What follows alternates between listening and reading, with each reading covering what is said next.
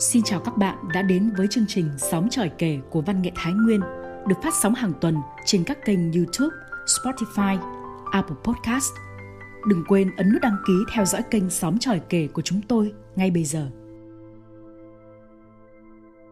Các bạn thân mến, hôm nay chúng tôi giới thiệu tới quý vị truyện ngắn Phía Hoàng hôn của tác giả Minh Hằng. Với việc xây dựng những nhân vật cùng danh xưng người ấy, người kia, không rõ hình hài, tính cách cụ thể, là một dấu ấn để người đàn bà là nhân vật chính trong chuyện bộc lộ được những cảm xúc, lý giải và tháo gỡ những khúc mắc trong lòng.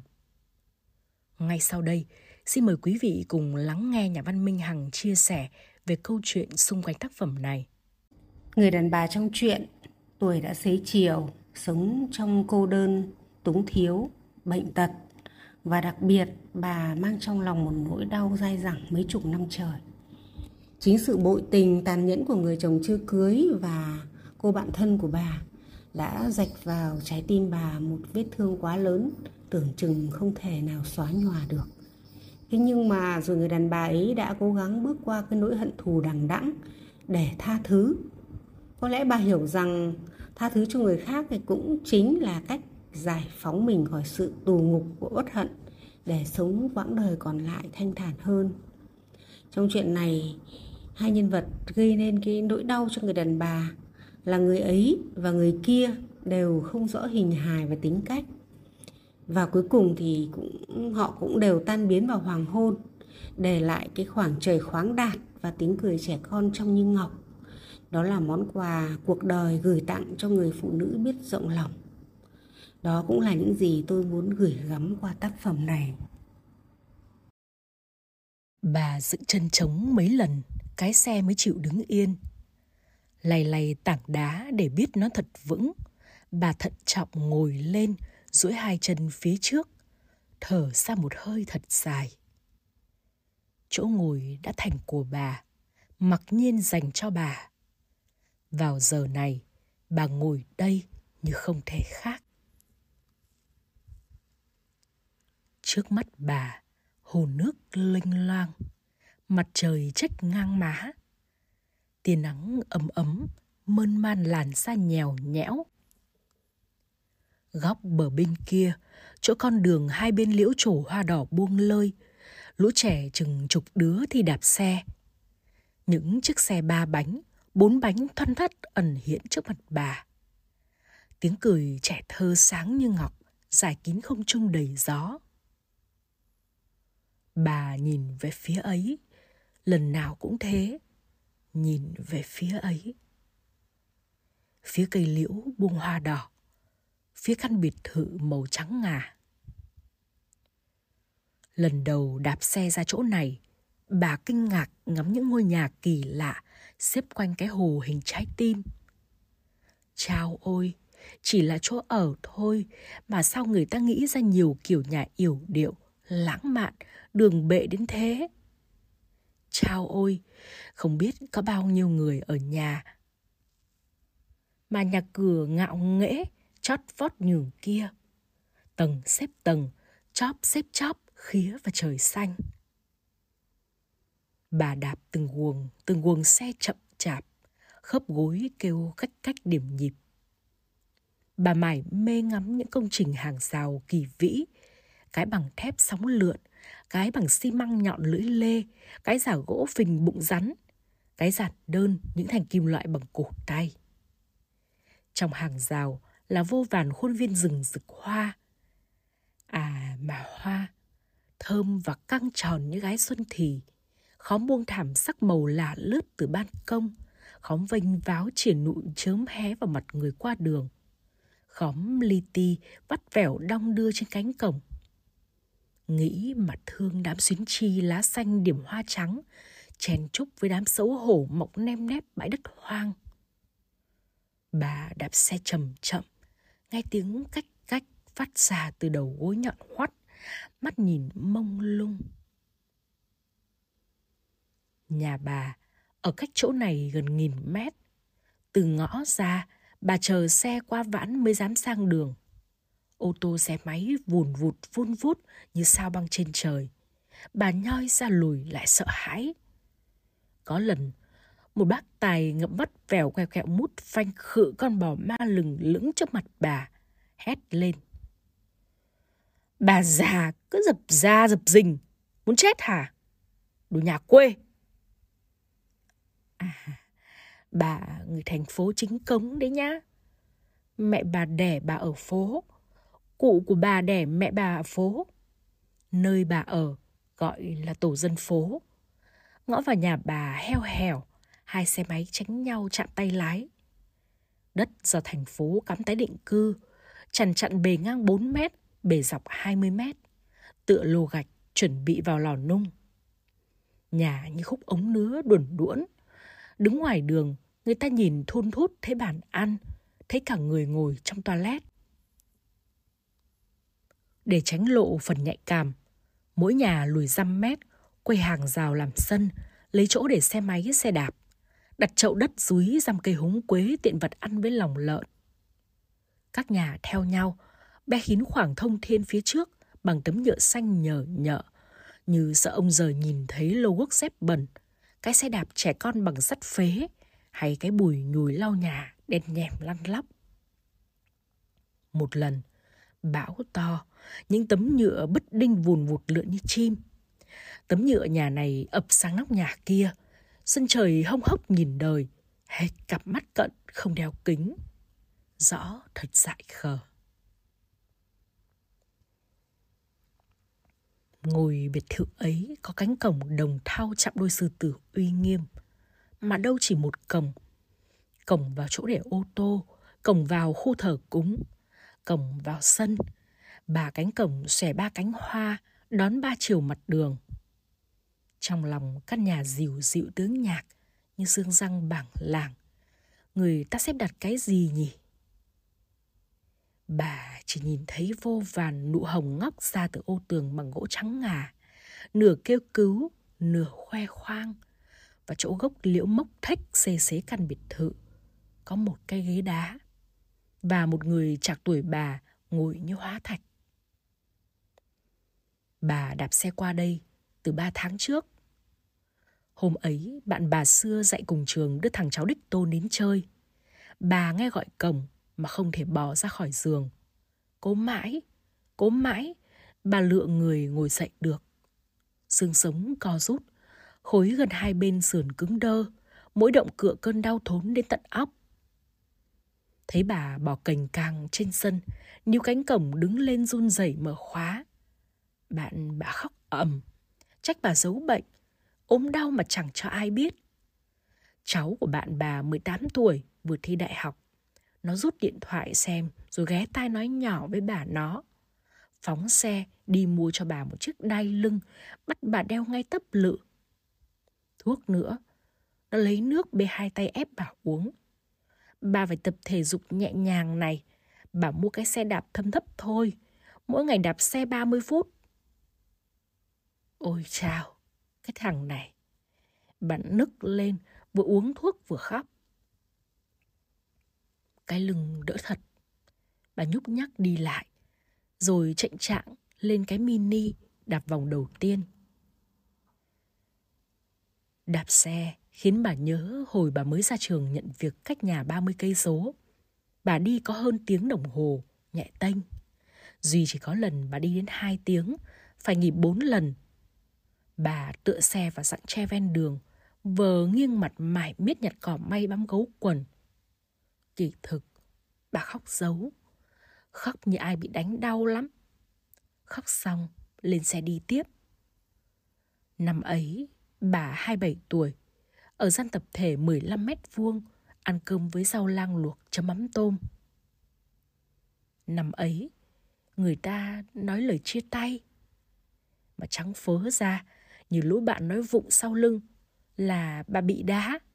Vết dép tông lào hẳn sâu hút trên lưng áo cái kìa. Trước năm 27 tuổi, mọi thứ quanh bà như kết hoa hồng ấy. Không khí thơm thơm, đám dạn thóc lẫn vào chục cân gạo mậu dịch nhặt ra nhìn hay hay. Bà cười rinh rích xếp hình trái tim. Sau năm 27 tuổi, bà chết nghẹn trong cỗ quan tài cô độc.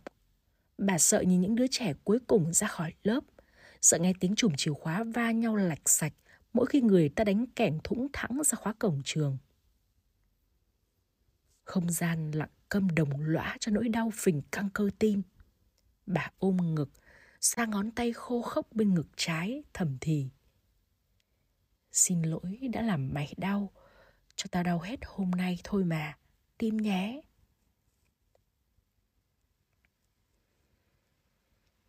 Này người kia, sao nỡ ác với tôi vậy?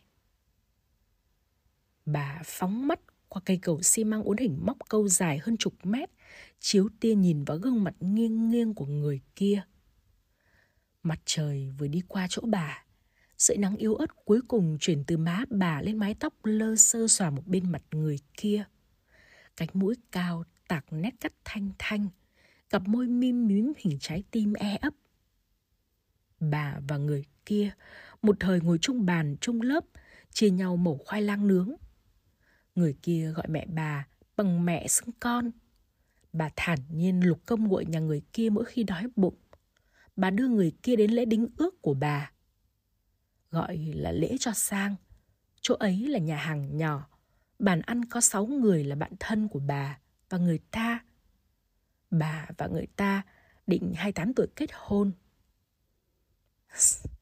Đời nực cười. Chuyện tình lãng xẹt giá thêm thắt chút lý do, giá ly kỳ tí nữa cho cuộc yêu thêm đậm vị. Rẻ tiền đến phát tởm, đời thể thốt trăm năm. Này, ngày tháng ấy bà sống thế nào? Chắc bà vui thú lắm. Quải tay đấm đấm đút xương lưng gồ lên bằng cục sỏi. Bàn chân tê tê buồn buồn bắt bà phải đứng lên đi mấy bước. Đoàn rước dâu rành giang qua ngõ. Bà Thu lu xó bếp, hai tay bịt tai, rúi đầu và sâu tít góc chạn bát lung liêng bốn chân kê bát nước chống kiến. Đúng lúc, chiếc xe đạp mi pha màu cánh rán chở người ấy áo sơ mi trắng, quần âu đen là ly thẳng cứng cầm lái. Ngồi sau gác ba ga là người kia mặc áo sải trắng, chân giỏ guốc gỗ, ôm bó lay ơn đi qua. Bà vụt chạy ra cổng, nhìn chừng chừng vào mặt cô dâu chú rể, tay biếu chặt cảnh liễu già. Sáu cặp mắt chạm nhau. Cô dâu cúi đầu nhìn bó hoa, chú rể dướn người nhấn mạnh pedal. Bà năm ấy, 27 tuổi, dạy học cách nhà 30 cây số, ăn cơm với ngọn rau lang luộc chấm mắm tôm. Bà tình cờ tìm được chỗ nghỉ chân này. Nó quá tuyệt để bà ngắm những tia mặt trời cuối cùng dãy ruộng trước khi chết hẳn. Đúng thời khắc, bà nghiêng mặt cho sợi nắng mịn ấm xoa lên mặt. Mắt bà chạm điểm góc vuông xa xa. Ngày ngắn, chính chạc như ở đấy đã một nghìn năm. Người kia xõa tóc lặng câm trên ghế đá, dõi cái nhìn ra hồ, song song hướng nhìn của bà. Bà có biết, đêm nào tôi cũng đột nhập phòng cưới hai người. Tôi là con nhện lơ lửng trần nhà, là con tắc kè im lìm bám tường. Cái giường tôi và người ta đi xem kiều đặt đóng bằng gỗ lát. Tấm chăn con công đỏ chót, mẹ người ta nhờ mua tận chợ vùng biên. Đôi gối trăm năm hạnh phúc theo chỉ xanh đỏ, tôi mua đấy. Có lần bà nhìn thấy người ấy Chiếc ô tô màu đen đi ra từ hoàng hôn, dừng nhẹ trước cổng. Cặp chân dài run run, cái lưng quen phì phì. Người ấy bước hơi chậm. Một người đỡ vai cùng người ấy vào nhà. Cánh cổng vàng tróe đóng chặt. Đồi hồ trâu đầu, chạm dâu cao có. Người kia vẫn trên ghế đá, đóng đinh cùng cây liễu dập dờn hoa đỏ. Người ấy ơi, tay tôi còn lạnh hơi tay mẹ, óc tôi hằn ánh nhìn khắc khoải. Lấy chồng đi con, còn đợi ai nào? Bàn tay xòa nhẹ tênh, lá vàng rơi buông tuyệt vọng. Tôi ngóng đoàn người vào viếng mẹ. Không thấy người bao năm gọi mẹ và định làm con mẹ suốt đời. Bà nằm mẹp ba ngày. Mắt nổ hoa cải, trời đất lộn ngược như có người cầm chân bà quay tít. Bà lần thay tìm điện thoại. Màn hình đen ngòm. Mà nếu gọi được, bà không biết gọi cho ai. Bà bạn thân cách chục cây số, muốn đi phải có con cháu kèm. Hàng xóm tít mù chạy chợ, nghỉ buổi nghỉ tiền, bà chả dám phiền. Còn cái cổng khóa rủ sụ, bà làm sao bỏ ra mở được, sao tự nhiên bà ở đây nhỉ? Gốc cây gạo sần đen đỡ lưng bà, bụng bà đau sói từ dưới lên. Không, không phải cái nhói đau đêm đầy sao nhấp nháy. Người ta phủ lên bà nghìn nghịt nụ hôn, hơi thở hai người dâng mở bãi sông. Bà cùng người ta chìm nghỉm trong đám xín chi nhàu nát, chùm hoa gạo lúc lắc trên cao như đám miệng cười. Ôi, đau quá là đau. Bà ôm bụng ngã lăn mấy vòng xuống bãi bồi, chỗ người ta trồng cải. Ngồng hoa chới với lao sao trong gió. Bà cong người, dặn từng nhịp theo bản năng. Cái bọc nóng hổi bục ra, máu chảy xuống chân nóng hổi. Bà choàng ôm nó, khư khư. Nửa đêm, hơi nước sông mù trắng. Bà cởi áo ra, bọc nó, sọc tay vào đất ẩm đào cái huyệt bé bé. Tha thứ cho mẹ, không giữ được con. Con nằm chơi với hoa cải vàng nhé. Gió sông mát lắm. À ơi, à ơi. Căn phòng sực nước dầu nóng, bụng sôi ủng ục, da mặt nhẽo nhèo chảy xuống gối. Bà sờ quần áo ướt sũng. Nó vừa về cứu bà. Trời cho sống thì chắc bà có cháu rồi. Cháu bà tầm 18, cao ngang đố cửa kia chứ ít đâu. Vốc ắng chục viên thuốc, bà mò mồm, cố nuốt, cổ suỗi như con cò nghẹn cá. Chiều sầm sầm, lũ trẻ vừa chạy vừa dây bóng ngang ngõ. Dạ, cháu đang về đây bà ơi. Nhà bên hát karaoke giọng khê nồng. Mẹ ơi, con đã già rồi, con ngồi nhớ mẹ, khóc như trẻ con. Bà ngồi dậy thật nhẹ nhàng, thật nhẹ, đánh lừa cái đầu giờ trọ lúc lắc. Bà đứng dậy thật nhẹ, thật nhẹ. Rồi bà lần được nắm gạo, thả vào nồi, bật bếp ga.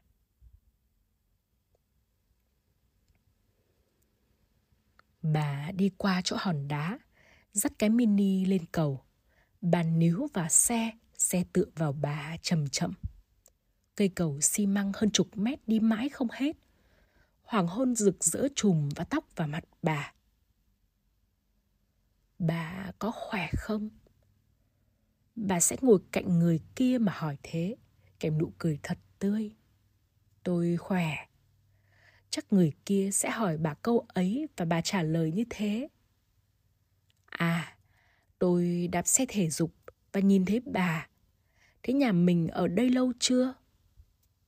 Tôi ở gần đây thôi. Ông nhà và các cháu có khỏe không? Khớp gối cạch cạch. Đã nửa cầu rồi, cái lưng nhoi nhói muốn sụm xuống. Mời bà vào nhà chơi. Vâng. Chà, cái nhà đẹp quá. Chào ông, ông có nhận ra ai không? Mẹ tôi mất 15 năm rồi ông ạ. À. Bà lầm nhầm lời thoại. Cuối cùng, bà cũng đi hết cây cầu. Thêm một cung đường nhỏ, đến cây liễu già. Ghế xi măng đầy rồi. Mặt ghế trơ khắc lạnh lùng. Ba cánh cổng đồng thau khép chặt. Câm lặng. Các cháu ơi, cha bà hỏi người kia Hôm nay sao không ra chỗ này ngồi? Các cháu ơi, cho bà hỏi, đây có phải nhà người ấy không? Lũ trẻ nhìn bà ngơ ngác. Chúng cháu không biết người kia nào đâu ạ. À. Chúng cháu không biết người ấy là ai đâu ạ. Chúng túa đi, mỗi đứa một xe đạp. Tiếng cười như ngọc dài kín không trung thẫm hoàng hôn. Các bạn thân mến, chương trình đọc truyện của chúng tôi xin tạm dừng tại đây. Hẹn gặp lại các bạn vào chương trình sau. Tạm biệt và thân ái.